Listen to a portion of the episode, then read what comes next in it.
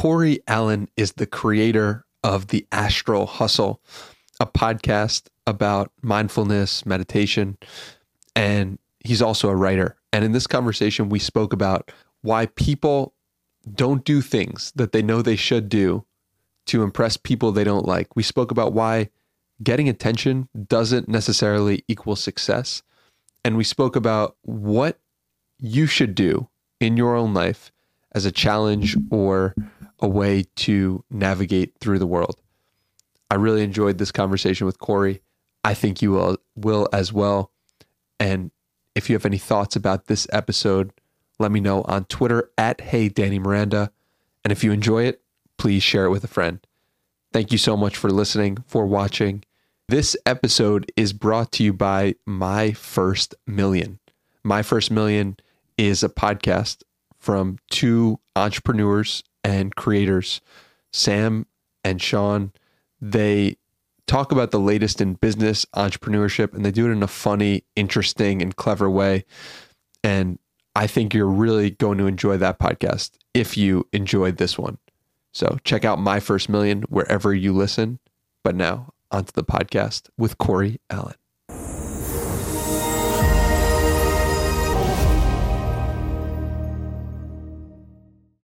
So last time you were on the podcast was February, and I actually I reviewed it last night, and I was like, wow, this is crazy. You know, just a it's cool to see how you interact with different things at different times in your life, and Yeah. um, I I really appreciate you coming on again today. So, Sure. Yeah, my pleasure, man. Yeah, no, I I uh I'm happy to do it. Happy to be here with you. What's changed in your own life since February? That's a good question. I guess um, a lot of my cells in my body have died and been regenerated. um, I, I turned 40 in, Feb- in February, I suppose. I don't know what the day was when we talked last time, but I assume it was uh, probably before my birthday. Um, and I sold a new book. Um, and yeah, I mean, you know, those those type of things. Has it been a pleasant experience for the past It, it, eight, exist- eight nine months? yeah, yeah, it's fine. That's how I feel about existence. I mean, it's it's fine. it's been fine. I mean, I just there's no complaints. Um, have fun and uh, you know just do what I do. You know, it's like I guess I feel I always feel like um like a gentle observer of life that's like flowing by and just being a part of it, almost like dangling in the breeze or something like that. And it doesn't feel particularly good or bad. It's just here and I'm here with it. And I try and have fun with that as much as I can. When did that experience for you start? Uh, I was in a car crash, and no, I wasn't a car crash, but um, but that wasn't it. Um, I mean, that experience is is cultivated over a long period of time. You know, um, I think that whenever I was younger, I had a sense of kind of a natural meta awareness about me, um, probably out of necessity, but um, I had that. And then as I went into doing things that I enjoy, you know, messing with my consciousness and trying to understand reality and and so forth more and myself ultimately, um, I just began to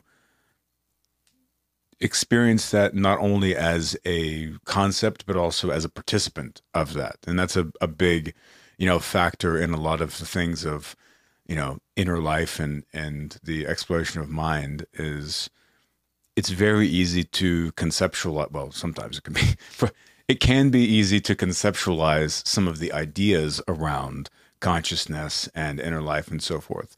But to have them sink into kind of the soil of your mind where you you become a participant in those things is a, a different story. And I think that it just takes time to not only understand that, but for that to come into fruition. Is there any demarcation point you point to where you're like, all right, there I was understood it, and there I became a participant? like, is there? A, Um, I think that it's. it's a gradual process, and I think that there's these. There are these, these are the weirdest chairs ever, by the way. um, I don't know who these are for, but it's definitely not me. Um, yeah, like the uh, it's there are these moments where you have. This is my experience.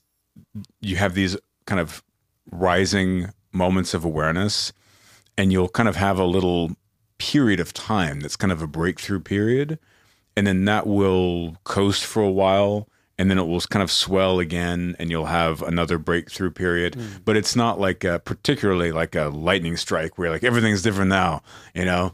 Th- that's one of the things that actually always makes me laugh about like zen koans is that they're they're meant to be you know these poems that induce enlightenment. But there's you know there's stories typically, and I like that whenever they they will end a lot of them about like you know the Zen master said this, and then the other guy was enlightened. You know, like like obviously it's just kind of doing an illustrative version of what that could be like. Yeah. Um, but that isn't really the way that it st- tends to go. Um, but I think that those those periods are important because you have these growth periods and things like a lot of different elements of things that you've been studying or paying attention to slowly connect in ways that you wouldn't have anticipated. And then whenever they do connect, there's then a period of reflecting and like integrating that mm. and then moving towards the next thing. Could you give an example of what it looks like to understand something and then experience something, then reflect on it? Like, what is that what does that whole process look like? Yeah, for sure. I, that, that's a great question. Um, so the first like big one of those for me that was pretty, like just sticks in my mind was whenever I was, I think about 18 or something like that, I was reading a lot of Buckminster Fuller, eh, who's like this scientist, uh, futurist guy that he's an amazing guy, but he's um, just a genius scientist. You know, the geodesic dome? You familiar with that? You would if you saw it. It's basically like a half of a circle made out of triangles, or a full circle just made out of triangles. So uh-huh. the surface of the circle is a triangle, but it's an architectural structure. Um, you even see it on a playground. It's like a, a dome that's made out of triangles kids could like climb on. He basically, and, you know, that was one of his big breakthroughs. Was like, this is the new house. Is going to be the geodesic dome. Um, anyway, and so he him and then this other this author that's like kind of a hippie uh, writer philosopher uh, guy named Robert Anton Wilson. I was reading a lot of their stuff at the time, and so they were talking about like what is the a level of awareness that is close to really where most of this stuff is going to, which is like accessing the true nature of reality, understanding experience beyond the bias and narrative assumption of your own consciousness and getting closer to not only what's happening but also being there with it as it's happening. So seeing clearly and seeing it in the present moment right? So one so bucky bucky fuller had this thing uh, that he would say that reality is non-simultaneous interactive apprehended processing. That's how he would describe it. Now of course, not everyone can be a poet. He's clearly an engineer, you know, and a scientist. What does that mean? Uh, well, I'll break it down. So, like, I thought about that term and I was like thinking about it, thinking about it.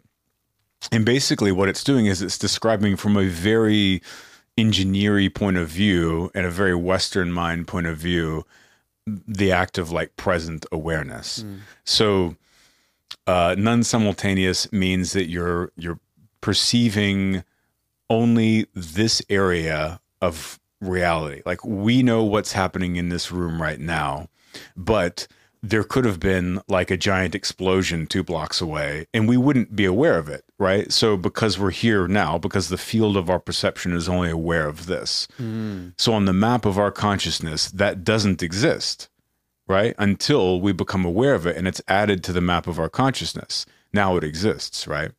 Um, so non simultaneous is meant to introduce the idea and the awareness that like we are only perceiving an objective reality, what is in the field of our perception at any given moment, right? And then the apprehended thing is, of course, taking that in. The and then the uh, processing is is creating the feedback loop between your awareness of what's going in and the external world. So I know this is complicated. I'm sorry. No. So the world, like, are we're always taking in like a microscope this reading of the objective world, processing it, but then there's a cyclical feedback loop of like continuously doing that. So we're always taking in the information, always creating and updating our real time story of of reality and what appears to be happening to us at any given moment.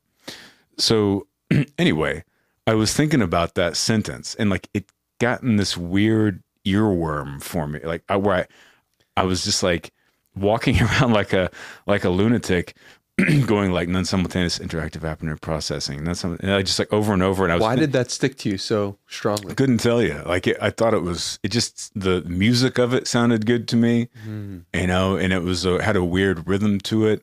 And I also liked the idea. I was trying to like really take that idea from like conceptual idea to experiential, and so I call this experience the unbearable lightness of peeing. Right. So I go, I go into the bathroom in this bookstore I was at, and I'm just like go to pee and I'm like thinking about that term. I'm saying it to myself, like muttering it.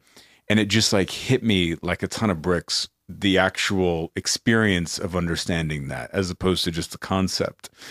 And it was kind of like the the walls of a movie set fell down and I was like, whoa. And I, I became aware of my own perception.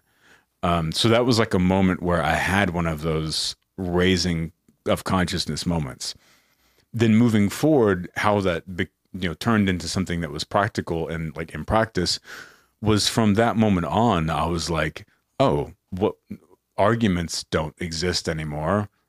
Like you, you know, because if you're ever, you're basically just litigating on behalf of your own perception. In in most cases, as far as things based on opinion, that are like you can't triangulate, uh, you know, with external information, and the mo- most important thing is like recognizing that how I saw the world any given moment was completely different than how every other person saw the world. Yeah. And them expressing something that like I didn't agree with or that I did agree with or that didn't make sense to me was completely as valid, not true, but valid as what I experienced. Simultaneously the same is true for me where like what I perceive to be correct is not correct. It's a preference based on my past experiences, you know, but it's it has the illusion, a very beautiful and strong illusion of accuracy. Hmm. So much so that few people in life, you know, we, we're not trained to see past that. And so we mistake our own like lazy, unexamined perception of reality to be truth. And that creates a lot of suffering because in that we assume that our feelings and our thoughts are facts. And uh, if you can't see past that, you're blocked from uh, a lot of wonder that's available in life, but also a lot of compassion and a lot of understanding. And it keeps you from expanding your own depth of self awareness. Because the more that you understand other people, the more that you understand yourself. the idea that when you look our reality is not the actual reality i think of the news and i think of you know how today the available spectrum for what we know about the world is so much greater than what it was 50 years ago Mm-hmm. and how that must be difficult for people to comprehend or navigate with because suddenly we have access to so many of the world's problems all at the same time it's like can make someone feel quite overwhelmed if they don't have this realization Yeah, or even if you do have it, it's overwhelming because then you're just more aware of your. It's like if you're like tired and you're really run down. You're like, I'm gonna have another cup of coffee. And you're like, great. Now I'm just really aware of how tired I am. you know, I have no more energy, no more focus. Uh, yeah, so it, it can be good, but it also you can. Yeah, it obviously can be useful as well. You know, in those situations. so like if someone does feel overwhelmed by all of the world's problems, what do you recommend them do? I recommend uh, focusing on what's right in front of you, you know. Because we can't like as institutions are what in, in like huge systems are what create change over long periods of time. Hmm.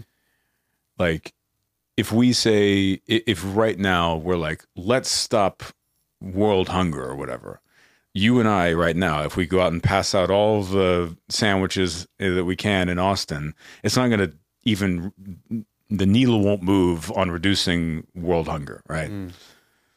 What we would have to do is to start a foundation and get you know billions of dollars of capital infusion and then create a logistic system across the world to distribute you know like so a system ca- causes world or creates world problems and causes them but uh, but people so people feel really helpless because like what can i do right? Yeah. what can well but what you can do as an individual is you can focus on your life right like how are you existing in the world and how are you treating the people that you engage with?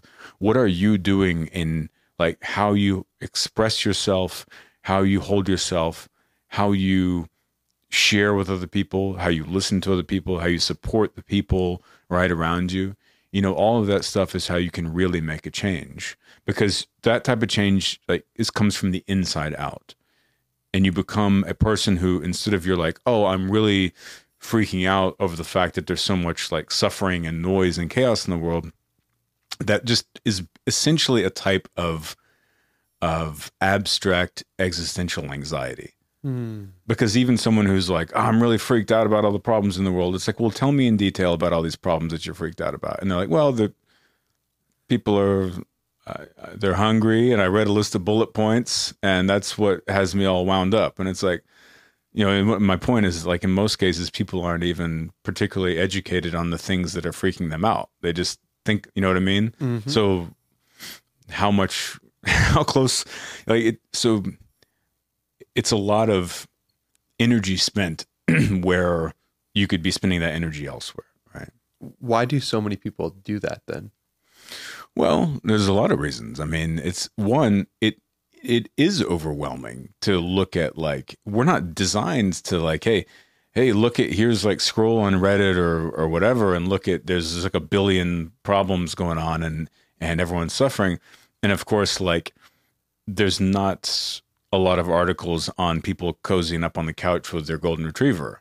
You know, like, and so we don't see that stuff. We see a lot of the crazy stuff that gets attention. And so, like, it's overwhelming. And then just the idea, I mean, on a larger scale, I think that the idea of world suffering, um, it affects us because it is kind of a mirror in the sense of humanity, right? Like, we, we don't like the idea that people are just miserable out there because we're like, oh well, I'm a people, you know, mm. like that's kind of um, it's disturbing, and also there's kind of that uh, thing of like. I, th- I think maybe people worry about it could be them one day as well, you know. Um, but people also focus on those things to distract themselves.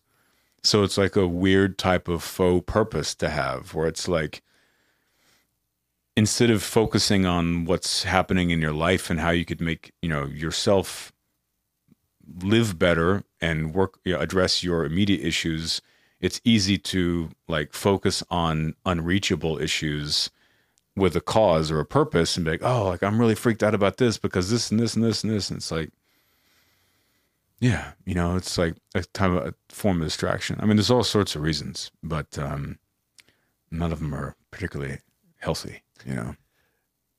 Since you're a meditation teacher what is the the thing that people come to you with and say i'm having a problem what what's the what's the most common reason you find that problems yeah come to you and it's funny is that like everyone calls me a meditation teacher where like i just kind of talk about meditation and I, I have created like a couple of courses but it's interesting is like I don't have students or like classes or anything like that. Hmm.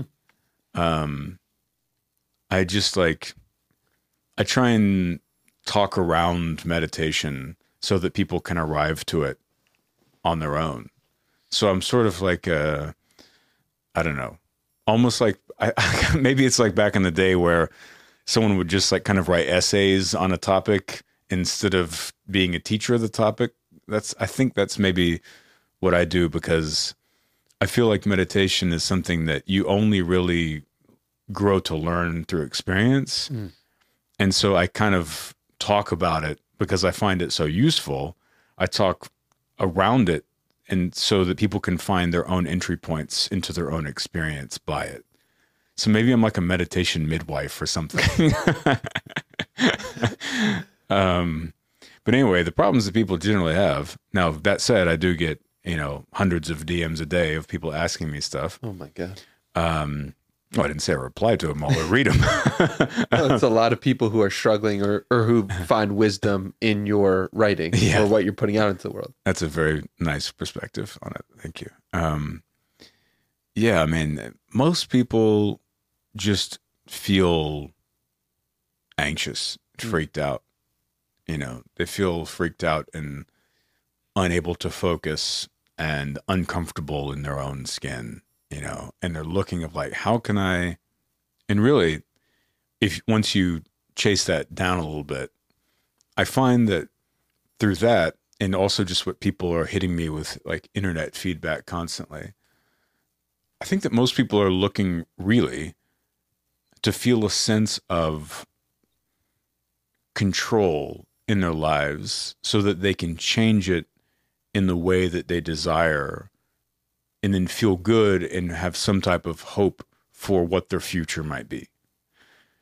And that's why like I've really gotten to as far as my writing my writing used to be very kind of a lot more zen kind of statements of like just notes on my own self-awareness of like this might help you and it's really evolved to being a lot more functional and a lot more um don't want to i don't mean it to be inspiring but Isn't that in the title of Yeah. your your Instagram name? Yeah, that's just a meta. That's a a uh, a hack because whenever people go into, um, it's like a metadata hack. So whenever people go to Instagram, And they search inspirational quotes, I'll your name up. will pop up. Exactly. Yeah, um, so I suppose it's more of like I want people to be motivated, but I want them to be motivated from within. Mhm. But I try and share some of my like um, internal fire with people to show them that like they're so much they're they're capable of so much more than they give themselves credit for. Even in the world, the spooky world of the inner mind, inner life type of world. That's where you have the most control. Hmm. When when you say your writing is, has evolved, is there any example you could come to or point to to say, okay, I would have said it like this, and now I'm saying it like this instead? Yeah, yeah, yeah. I mean, I might have to pull out my phone, but let's, pull up, let's pull up the Instagram. I'm curious from from your perspective, breaking this down. Take my phone off silent mode because I'm always interested in. I've always been interested in writing, mm. and writing to me is like a window into the soul, a window into who we are at our deepest level, and trying to communicate those thoughts to other people. yeah, And you're somebody who I believe writes incredibly well thank you. succinct and clear and helpful and i just want to understand like how your own writing has evolved Sure, yeah. So- I like to try and I I like like I like my writing. I want to be as clear and like sharp and purposeful as possible. Mhm. That's like really important to me, and it's like it's like chess to me as well. Like I, I like I'm kind of obsessed with chess as well, and it's like every move has to make sense, but it's like conceptually, but also in a sense of grammar and like language. Um, and really, if you look at my um, all each of my um, posts are they're like mini logical arguments. Hmm. So there's always like a premise, a supporting statement to support the premise, and then a functional aspect, so so someone can take that into action, huh and like it resolves, like ninety nine percent of them. Um, okay, it's an interesting way to put it yeah, and that kind of um, I'll tell you why that happened. This is the most exciting podcast ever. Me scrolling, looking at my own posts. No, but I, I really do find it interesting, and I'm curious to hear how how it has evolved and how how your own process has evolved. I have as a, a actually I can I can probably find a good a, a quicker way to do this real quick so that um, people at home aren't jerking the wheel into a uh, We can edit tel- it out. telephone pole. I mean, I'm comfortable with silence. I was actually just talking about this with someone yes, the, uh, yesterday. As someone said, I look at you as a pretty introverted person. And I was like, uh, I'm not introverted. I'm just comfortable with silence. Hmm. But I know that, like, other people aren't comfortable with silence. And so I'll like help them out if they if they're not because like speaking. yeah exactly like we could sit here and chill and just be quiet for 15 minutes and I'd be perfectly happy. I want to come back to that. Which what phone is this by the way? It's an iPhone Mini. A mini. Okay. Yeah, it's because my thumbs are short. You got short thumbs? I think so. Yeah. My uh, I'm so blind, man, that uh just trying to and I have so many oh there we go. Okay. So this is a great example. This one is actually where the first sentence was originally its own post, like uh, two years ago or something. Then recently, apparently on May 5th, I wrote more to that, but used the first sentence. So it's a good example. So the first sentence is clarity is realizing your mind is full of assumptions. Say that again for me. Clarity is realizing your mind is full of assumptions. Hmm. So that would be one of my, you know, just a kind of a, a Zen statement of like, all right, think about that for a while if you like. And it can do things for you if you think about it. right. And now you're guiding somebody towards where to go. Exactly. So the rest of it would be now this post updated is clarity is realizing your mind is full of assumptions. Understanding this helps keep you from jumping to conclusions or creating false stories in your head. This builds an inner patience that allows you to think less reactively and with greater intention. You can also see the logical premise that I was talking about too. So the first sentence is a statement that's stating the premise. Then the second sentence, understanding this helps keep you from jumping to conclusions or create creating false stories in your head. That's a supporting argument for the first sentence. And then the third sentence, this builds an inner patience that allows you to think less reactively and with a greater intention, is the motivating conclusion of that logical premise. That's beautiful. I'm really happy you broke that down and we'll put it out on the screen for those watching on YouTube. Right on. In general, how how has how has writing impacted you as a person? Like how has what you've written transformed you personally? Yeah, that's a great question, and in huge ways. Like writing is such a clarifying process, like a self-clarifying process.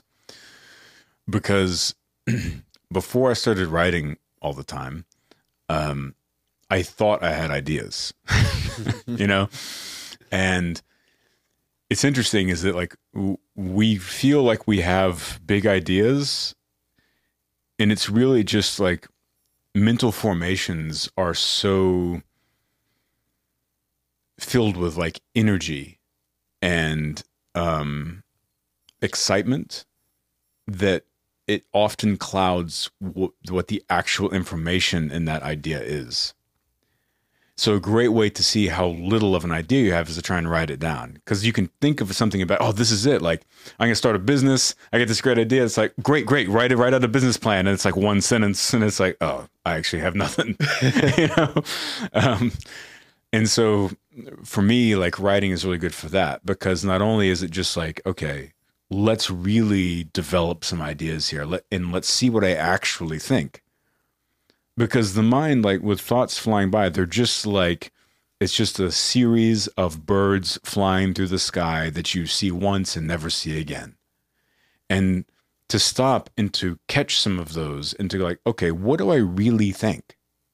Like, let's truly examine and turn this from a half known mind into a fully known mind. Mm-hmm. Let's know, like, w- over time, how I think and, and what is resonant, you know, over like the, course of days or weeks or, or months or years or whatever. And so that's why it's very self clarifying, is because you're writing things down and you're looking at them and then you're looking at them later. Mm. You know, and that's really interesting, is because we're not the same person moment to moment, day to day. And it's kind of fascinating to like write something and to get that like charge and that excitement. We're like, oh, right, this is really meaty. This feels great. And you read it a day later and you're like, this looks like a fifth grader wrote this. you know? Um, or you can just be like, hmm, that's it just doesn't feel right, you know. So it's it's really useful to like because a part of creation and also just like human experience is a lot of it is predicated upon like a self enamored enthusiasm with the fact that we exist and can create and say things at all. And by that, I mean that like we get a stupid idea and we're more interested in the cleverness of the fact that we thought of something and we can say it to a friend or whatever than actually thinking through the idea itself. And there's nothing wrong with that. I mean, it's just like kind of how people are. But the same with the creative process as well. So like we could write something, we could start working on a piece of music or something like that. And you're like, oh, this is killer. And it's it's the feeling, the enamorment, the excitement that you created something is what's guiding you. Um, but to get into a, a creative practice and to be able to like look back at those things, it's good because you learn how to make that energy that comes up whenever you're creating something work for you in a different way. So it becomes a lot more low key and baked into the whole process as opposed to the initial creative process. Because normally you could be like, all right, I'm really stoked. I'm to like create this thing. Ah, it feels great. And then you hate it the next day. But after practice, that feeling of like, ah, let's, you know, make something that becomes less blinding and less of a confusing element of creativity because the enthusiasm can make us um, see less clearly hmm. because it's all about like uh, as opposed to thinking in a focused way right and seeing things objectively. And so, like, writing and seeing that your ideas outside of yourself over a period of time helps you really understand what you think, helps you clarify and build on your own ideas.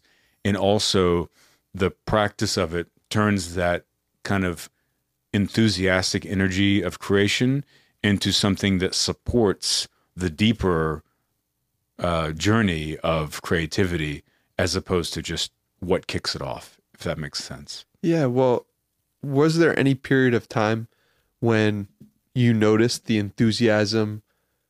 Like, is there an implication in that that the enthusiasm is bad?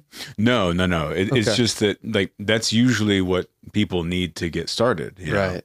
Um, but I think after you do it for a while, your relationship with that just changes. Yeah. And it wasn't until I was like 35 that I was like, all right, let's really, like, it was always kind of slowly changing. Um, but like until I was like 30, it was all insane enthusiasm where I just felt like a comet, like coming down to earth all the time.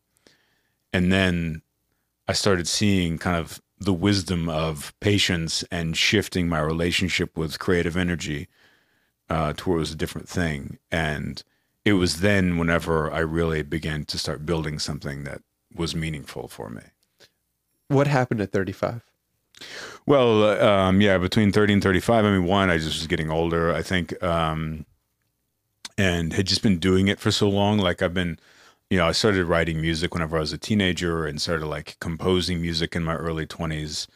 Um, and I think that one of the big things that hap- happened is I just kind of like got over myself, Mm.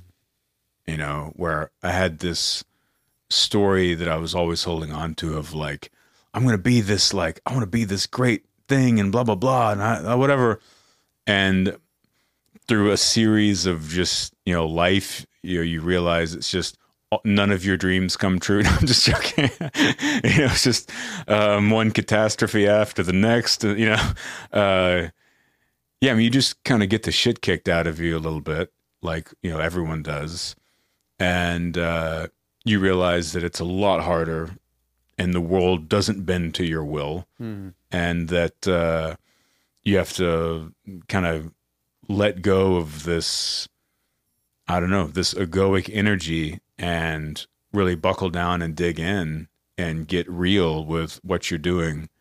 And to me, like letting go of that stuff of like some preciousness, some like vanity around being a creative person, some arrogance around like thinking that I was, you know, smart.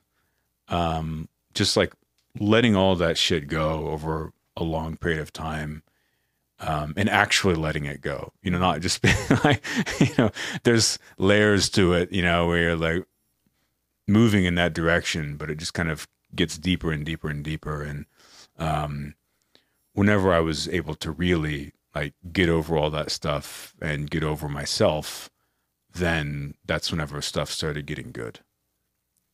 Okay. So, like, what does letting go of a thought or an identity actually look like?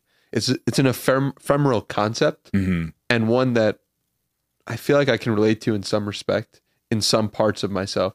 But I'm curious from your perspective, like, how do you take a thought or a part of yourself or an identity or a character trait and you're like, you let it go? Like, how does that process work? Yeah. Um, I get like a hand drill and just go right in the forehead. A lobotomy. yeah. um, yeah, or a coat hanger in the ear. You know, that's a good way to do it. Um, yeah, and I mean, like, really, awareness is like internal awareness is like a warm ray of sunshine that melts the ice of our arrogance and ego and negative character traits. What's interesting is that you don't really have to do anything. You just have to notice and notice and renotice and renotice. And having your awareness, your internal awareness, focused on that quality of yourself, it begins to subconsciously become more self aware of that element of self. And you see how unpalatable that it is and how you don't want to have that part of self in your character. And through the growth of your own awareness of that, you slowly stop participating less with that aspect of self. And so really the hardest part with any of this stuff, with you know, that type of thing, or with even like meditation or mindfulness or something like that, is the first step, is the awareness part. The first time you become self-aware of a thing, that's the hardest part. Because you're going from blind to seeing, you know, and then from there it's just a matter of patience and time until it, you know, generally uh, will work itself out that's you know people that come and ask me about you know meditation and they say uh they're like you know i tried meditating one time and like i totally feel like i'm not a person that can meditate because i you know i was fidgety and my thoughts were going all over the place and blah blah blah and it's like well have you were you aware of your fidgetiness and your thoughts going all over the place before that? And they're like, well, no, not really. I was kind of on autopilot. And it's like, you just had a big breakthrough. It's easy from there. You did the hard thing, you know? Well, that's happening all the time, constantly, Yeah. when we're not aware of it Yeah. often, which is wild. It is wild. I want to go back to the silence piece of it Mm. because you said you're comfortable in the silence. You could sit here for 15 minutes in the silence. I'm curious, was it always that way? Or when did it start for you to be comfortable with silence?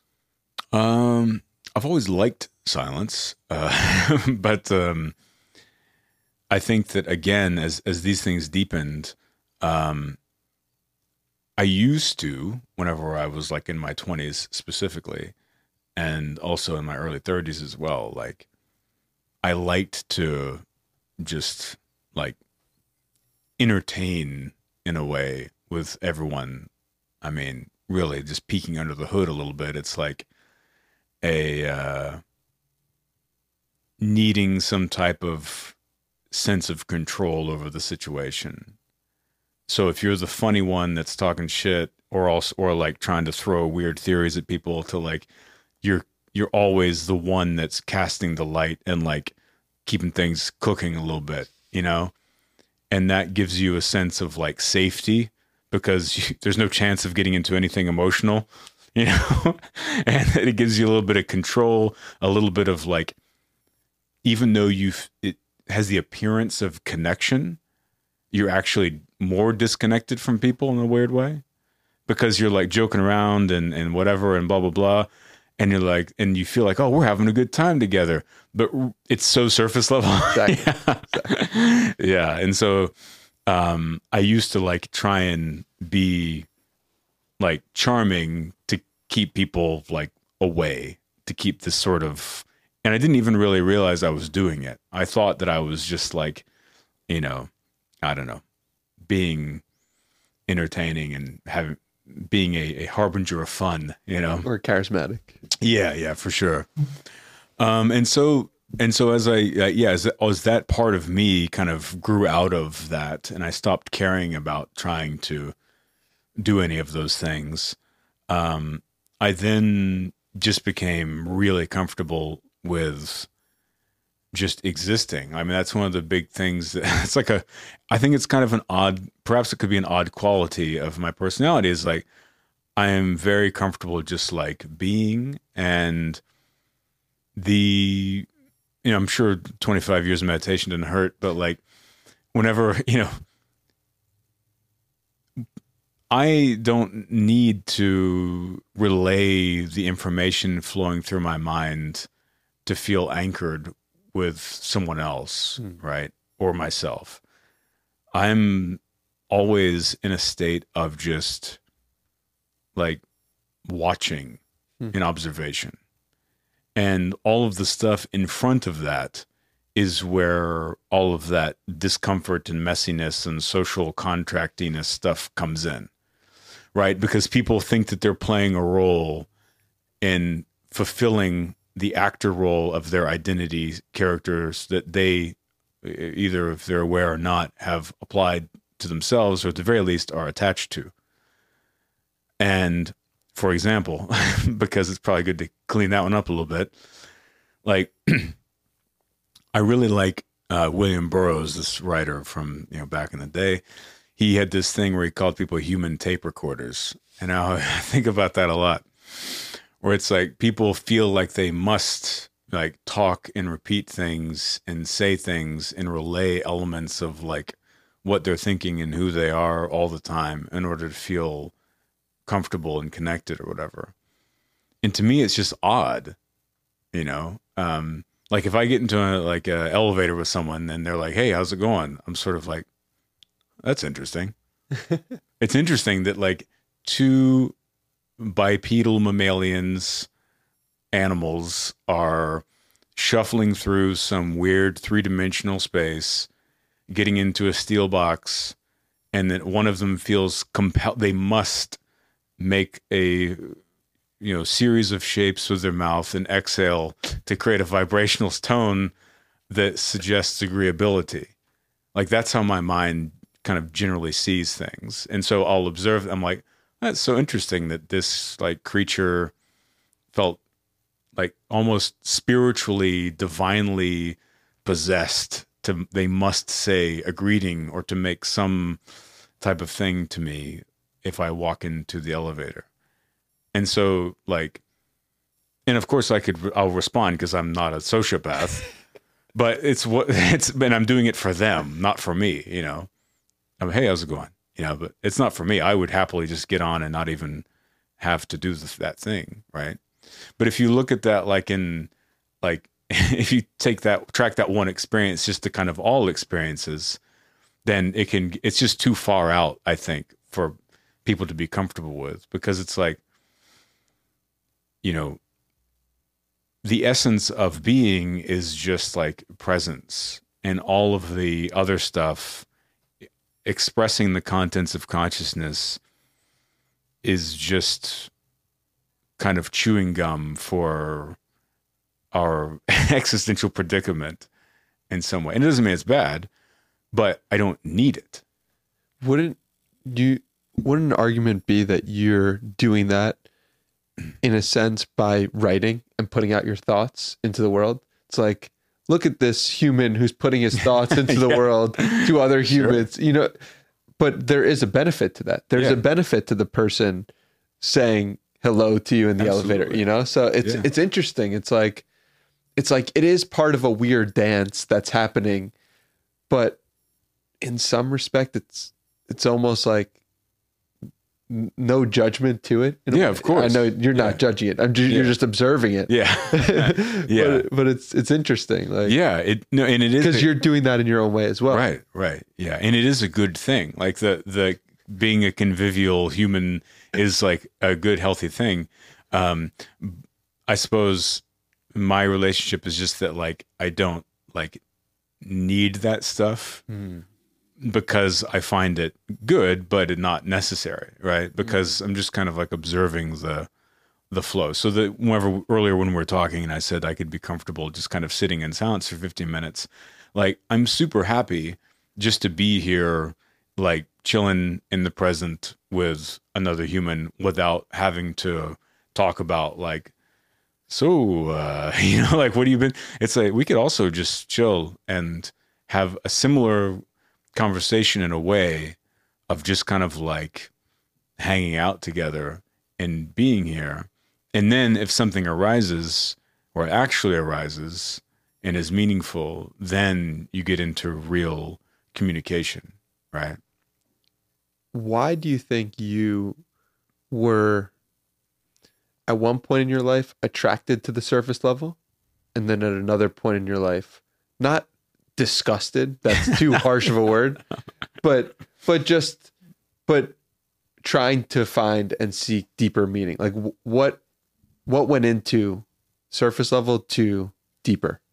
Probably uh, wanting to be liked versus not caring if I'm liked. I think that's the simple way. I think the listeners could use a few simple answers at this point. yeah. I mean, just, yeah, that's it. Wanting to be liked. And then now I'm just like, I just who I am. That's just, I'm fine with that. One thing that is most people have heard is just that, you know, meditation has been helpful for so many experiences, right? Mhm. And a lot of people probably have in the back of their mind, like, I should be meditating, or I should be r- r- take meditating for anything that you should be doing, exercising or drinking water, whatever it may be. Why, from your perspective, do you think that people don't do what they want to do or what they know is best for them? hmm Yeah, that's a good question. Um, I think that people are just one. People are pretty lazy. Like we're kind of designed to conserve energy. Yeah. You know. Also, I think that people like to have an idea that makes them feel good that they can kind of think about doing something without then ever getting around to actually doing it. Um, so they feel like they have one foot in it, and they're like, oh, I, I want to, you know, work out or something like that. And like, well, not this week. Like, you know, uh, you know, maybe next week I'm going to do it. So they feel good, like they got some momentum, but really they're not doing anything. And I think that we fall into the trap of um, there's something the stages of change model, which is kind of an interesting way to describe this. Uh, and there are, are there's the pre-contemplation stage, like the contemplation stage, the preparation stage, and then the action stage. And um, pre-contemplation is n- no awareness. So let's say you gained 20 pounds, and you're like, you don't you don't realize it, and then one day you look at a picture of yourself, and you're like, holy hell, I gained 20 pounds. That's the click. Okay, Now there's a definition here, there's awareness. But then the, contemplation stage is thinking like, now that you have that awareness, you don't immediately like get in the car and burn rubber to the gym and start bench pressing. You're like, okay, I need to make some changes, you know, not today, but uh, it's on my to do list. And so you spend X amount of time kind of gathering information, thinking about like, let me, you know, I want to do this. And then the next phase is like preparation, where you're actually like planning, coming up with a routine, a diet, or whatever. And then the final one is the action where you actually start doing it. That's how a change is made. But most people, I, from my observation, just confuse the contemplation stage for the action stage.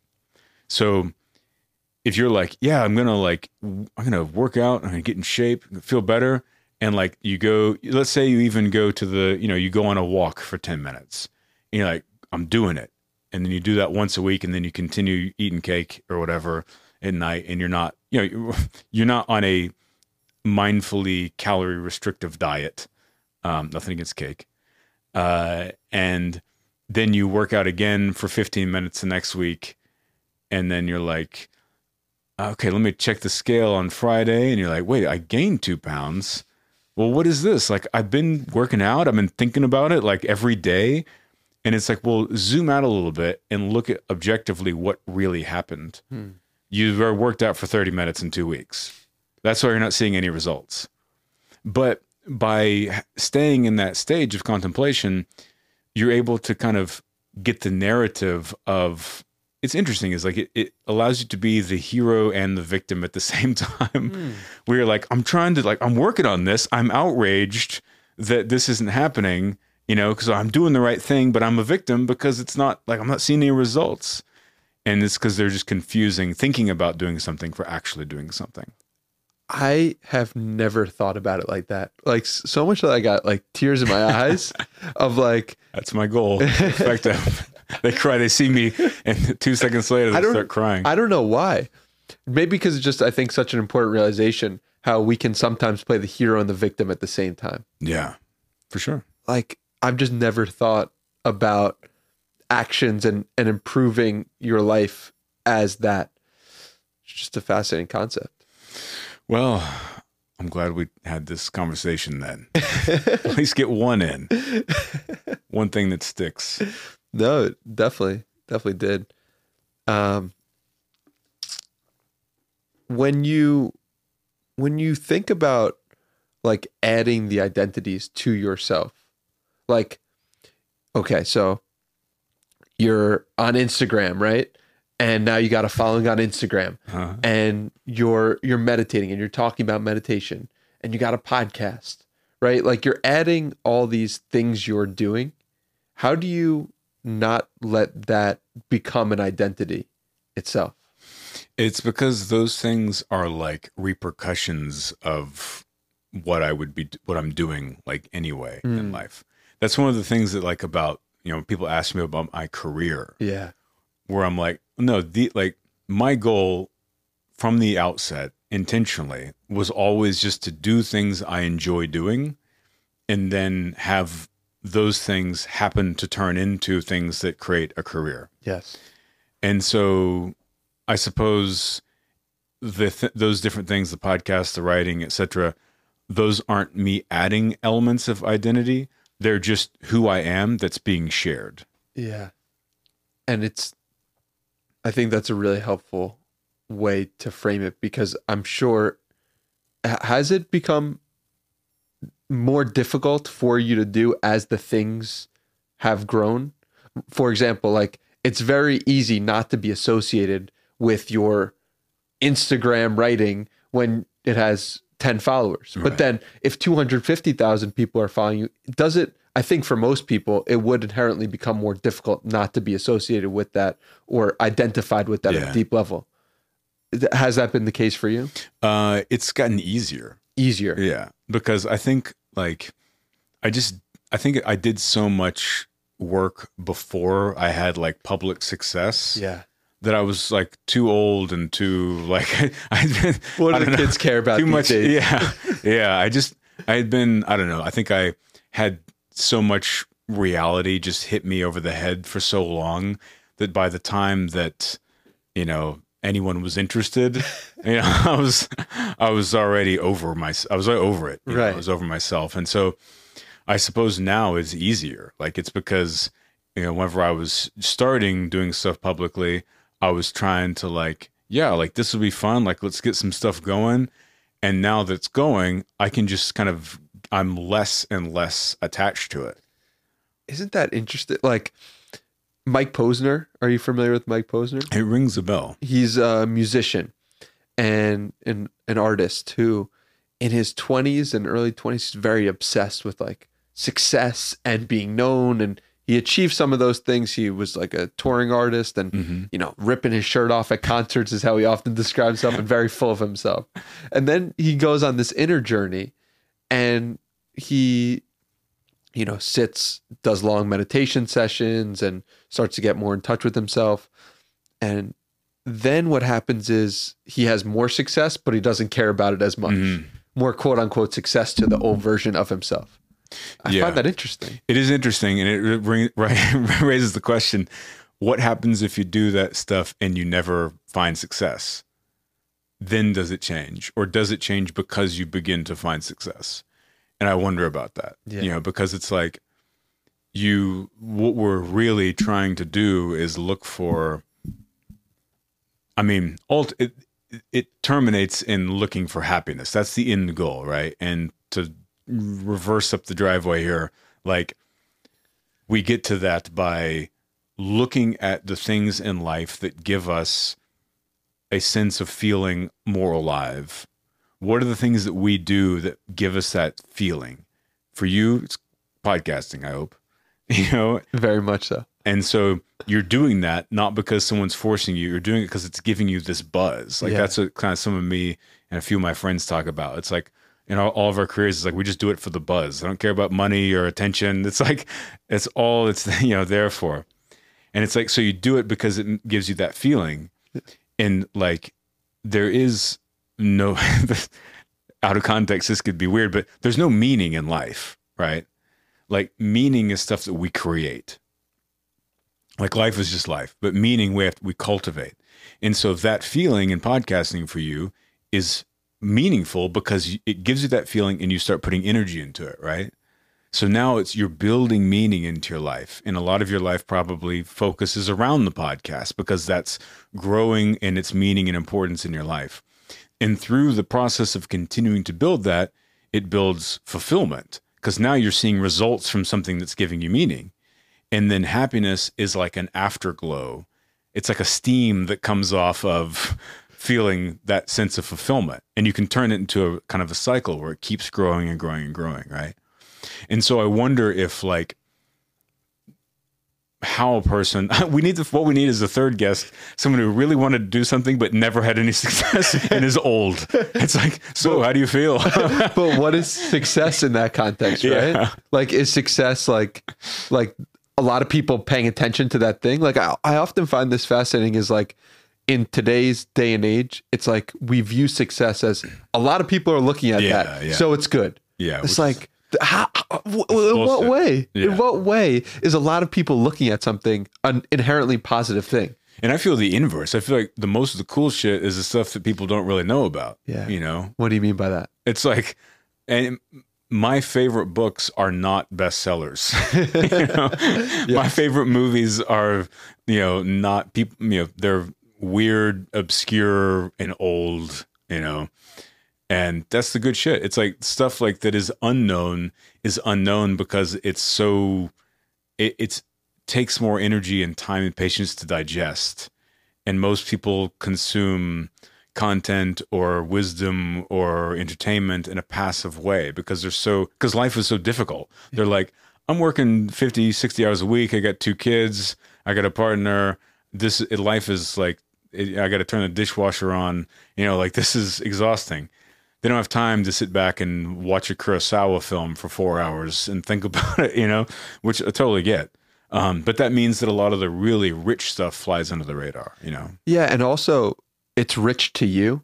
Like it is inherent it's unknown likely because it hasn't hit everyone at that level because you know yourself and you know your taste and maybe or maybe you don't know your taste and you want to explore your taste Yeah. because you're like all right like is this going to be right for me is this going to be right? the fact that it's unknown points to like that it might be even closer to you potentially like closer to your own true interests and Yeah. callings and pursuits Yeah, yeah, and then it's you can also get deeper with stuff like that because there's generally not as much like preconceived notions about it. Yeah. So it's like if everyone's like, "Man, you have you seen this new movie?" Like I, I felt that way about the Everything Everywhere All at Once movie, where like everyone told me, everyone everywhere all at once told me that that movie was. I had like 20 people telling me all at once, like, "You got to check that movie out," and I was Yeah. like, "Cool," and it was really cool, but it wasn't like I didn't even think about it the an hour after I watched it, you know.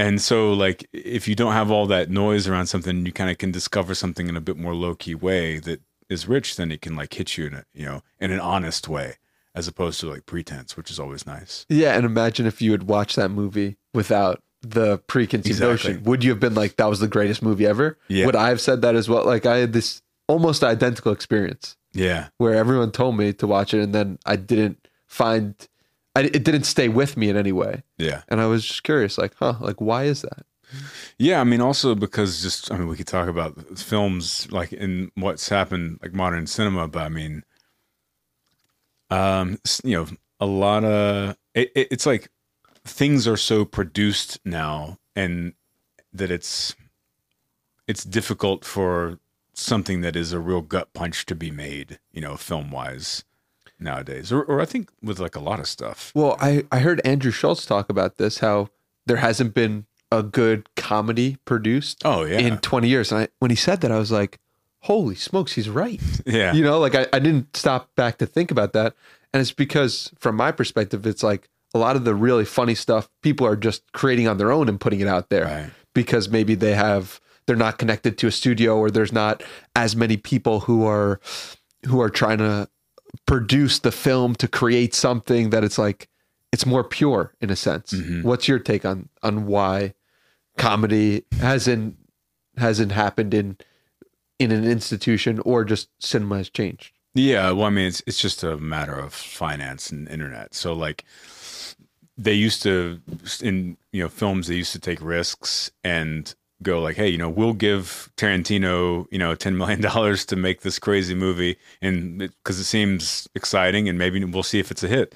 But it, things got so kind of algorithmically processed with uh, you know all content, but with all, especially with films because they're so expensive is that they're like, you know, people aren't going to the movies as much. They're also, you know, uh, the attention spans and the disposability of things has changed. There's no DVD sales to count, DVD sales and Blu-ray sales to count on anymore.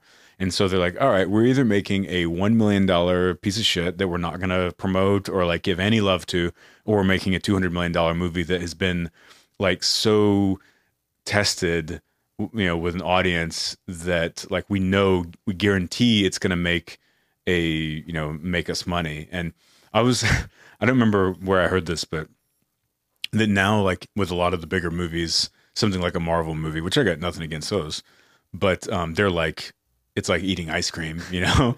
Um they have like a joystick that the test audience this will use when they're watching the movie and anytime that they're feeling like good, you lean it to one side. And anytime they're feeling bad, they like lean it to the other side.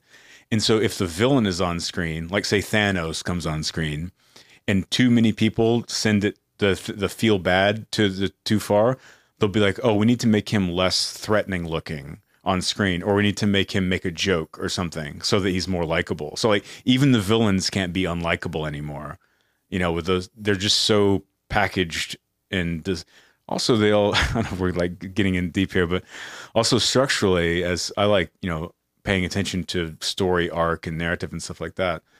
And like a lot of the movies that are made now also follow the exact same like tired structure where but it's just like it's been copied and pasted in and so usually like normally a movie would be like here's a bunch of characters and they talk to each other about stuff that doesn't make sense to explain to the audience what the premise is. you know, like that always makes me laugh in films whenever they're like, hey, how's it going? It's like, yeah, good. Man, I was just thinking about nine years ago whenever this happened. And, you know, it's like this, no one actually has that conversation, but they got to tell the audience, you know? Um, and so they'll like do that and then they'll have an obstacle, you know, that they're trying to solve or whatever. And then they'll fail and almost be crushed. And then something will happen and they'll overcome that. And then everything's fine. you know, that's typically how stuff happens. But in like movies nowadays, it's like that happens like four or five times.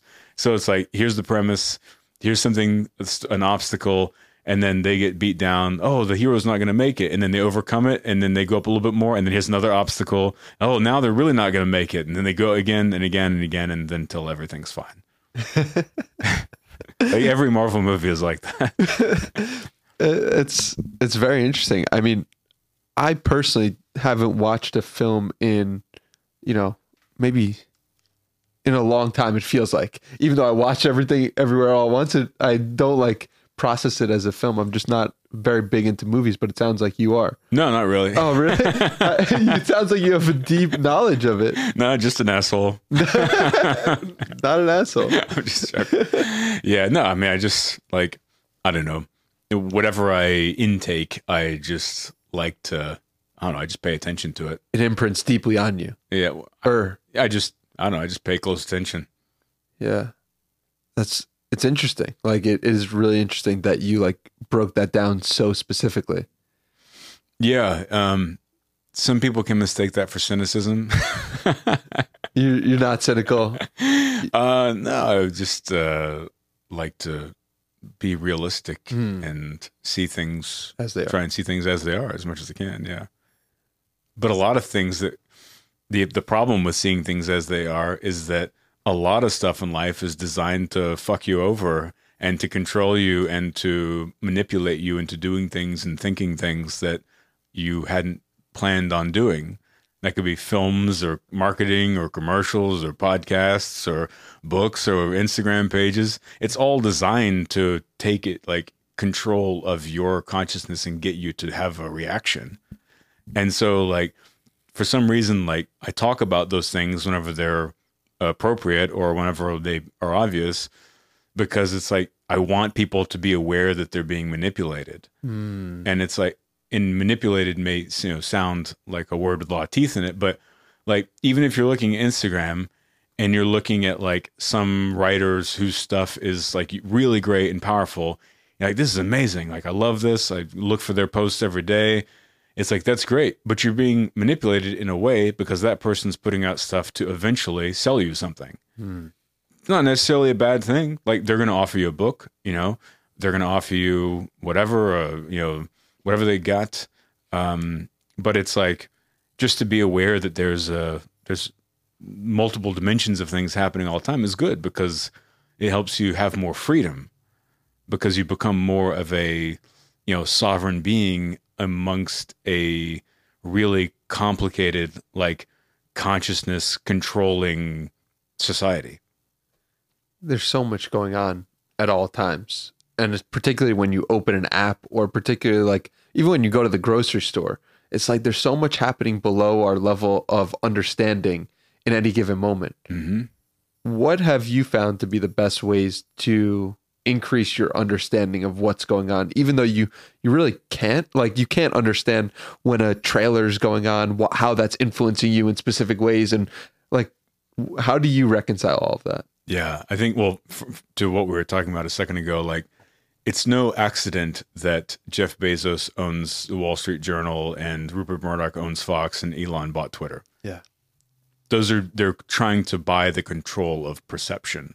Yeah. Because they can, you know, those huge platforms are putting out the tone of like human consciousness because so many eyeballs are on those things in the way that any of them shape those things to generate and magnify culture and meaning and importance has a effect an entraining effect upon the awareness of millions and mil- hundreds of millions of people that are looking at it. So they're like it's like you know if you control perception you control reality. That's that's it. And so that's what they're doing. That's what everyone's doing.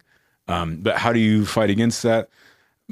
Presence is so powerful because if you're more self-aware and you're less distracted by the noise of your own life, you see things as they're happening with a lot more clarity. You know, so like if like if you if you're in you mentioned seeing like an advertisement or something like that, like normally perhaps if you're you know busy and you're on your phone and you're doing this and like whatever and the advertisement happens and you're like okay it just kind of gets like logged in your brain and whatever. But if you are aware like oh, there's an advertisement that's trying to get me to do feel this or do whatever like really it's probably trying to get me to have an emotional rea- reaction based on something from my childhood that I can't quite define so that I'll associate that emotional feeling with whatever stupid fucking product that they have so that eventually later I'll forget I saw the ad but then have that feeling still when I see the product next time and then buy it because I want to feel safe like I'm at home. Like that's the function of most of that type of stuff. But being aware that that's tr- they're trying to get that to happen to you is just kind of important because you can stop it in its tracks you know, unfortunately for me, I don't feel any emotions. So, were, were there any examples of like that happening in your own life where you noticed it? You noticed that that advertisement was leading to a, a trigger from something from your childhood? Oh, I mean, like a hundred times a day. Oh, really? Like, You notice Yeah. it? Like, what's yeah, it's just a textural part of existence. It's like everything around us is always in people too. That's the other fun thing. Is like, say you go into a place like before I would get an espresso at the coffee shop next door before I came in here, and say I uh, walk in there and I see like everyone is responding to everyone else's like is time zone. So like people are moving and like noticing each other and positioning themselves in relationship to other people. And some people aren't. Some people are taking up more space. You know some people's body language changes they their chest expands you know they may get taller they may shrink into themselves their eyes you know they look down they make eye contact they have you know scattered uh you know focus in their eyes and it's like everyone's just sort of constantly doing that dance with each other too you know and it's it's really interesting to to watch i find it interesting like what do you learn from that? Like watching all that. Um, well, you can. I mean, it's just kind of. It's fascinating that you learn, like, a couple. Of, I mean, one thing is that you see unconscious and subconscious behavior on an animal level, which is really fascinating. But then you see conscious behavior of people, like trying to fulfill the story of themselves in each moment as well. To like hold on to the attached sense of like who they need to be in that moment to preserve the safety of identity. You know um i mean all those things are really interesting to me. And i'm very like naturally anti-authority i have this real problem with authority um because i want everyone to just like be free you know within themselves. And um so i like to try and i've spent a lot of time trying to get that stuff out of myself because i want like to be free. Like the authority i don't want to be under the authority of my own mind Well, you also don't want to be under the authority of being anti-authority, exactly right? yeah yeah Because isn't that an- its own authority? Like, Absolutely. I I'm this person who is anti-authoritarian, and I don't want you to have control over me, so I'm going to say that I. yeah, totally. It's like a, a circle Yeah. in a way. It can be. Absolutely. How do you release that? yeah, yeah. I just try and step out of it, you know, so it's like you like you don't put any energy into working against it or working like with it. And so you just can that's why I'm comfortable with silence for 15 minutes. Because it's like I've just worked with that so much that it's like, well, let's just sit here and be you know. I, I like to end these podcasts with a challenge for people because you take the information we've been talking about for the last hour plus and you you sit there and you're like, all right, like now what do I do? And I like I think a challenge spurs somebody to take an action Yeah, from the things that they've learned or haven't learned or enjoyed or haven't enjoyed. So is there a challenge that comes to mind? Oh, I thought you were going to bring one up. Uh, let's see. A challenge that comes to mind.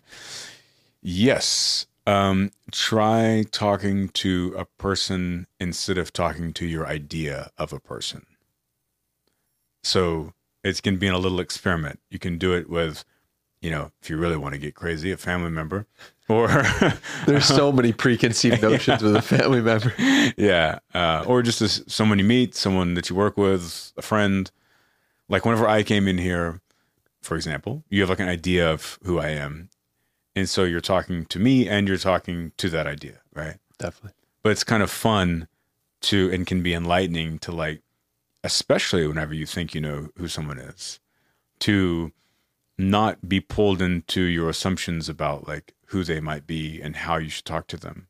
And just try and look at what's there and be curious as opposed to trying solving the equation of communication. And look at it from like a discovery mindset and a curious mindset to see like what other hallways are available in this museum of this person's consciousness as opposed to like let's get to what's comfortable and by doing that one it makes your brain an active participant in a relationship in a different way because you're approaching it with curiosity as opposed to like conclusions.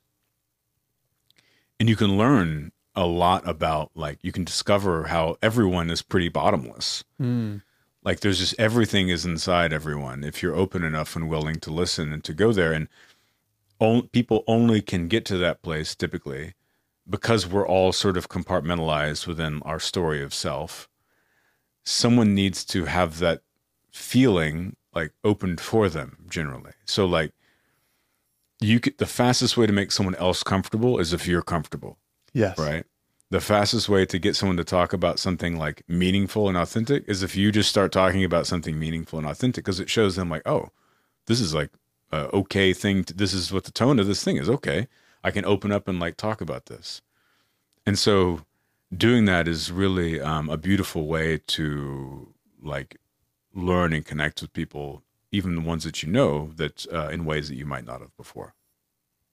It's a beautiful challenge. And I'm grateful for you for giving yourself the space so that we can go there to deep places and exciting places of your own consciousness. And I'm really grateful for our time together, not just in February, but also in person. Yeah. And uh, I'm really grateful for you for making me come to realizations and, and help and, and uh, just spreading your truth and wisdom to the best of your ability. So thank you so much. Yeah. Thank you, man. I appreciate it. Thank you for having me. It was good times. Yeah. And uh, we'll send you to the Instagram at Hey Cory Allen, the podcast, the Astral Hustle. I need to change that. You're changing it? I mean, I always think about it Why? because it's a mouthful. And I came up with it like almost eight years ago as a joke. And I just, you know, just stuck. Yep. Um, yeah. And also my Instagram tag is, is H A Y Cory Allen. It's all horse themed. It's Hey Cory Allen. Uh, I'm just- that one went over my head. yeah, no, it's it's Hey H E Y Cory Allen, but I was joking as in Hey, as in what horses eat. Gotcha. I'm Yeah. also Hey Danny Miranda. So Oh, okay. not not taking Horses, after you. Not no. Okay, no. Just hello. All right, cool. But thank you so much for the time. All your links are down below, and um, just really grateful for you, man. Yeah, thank you.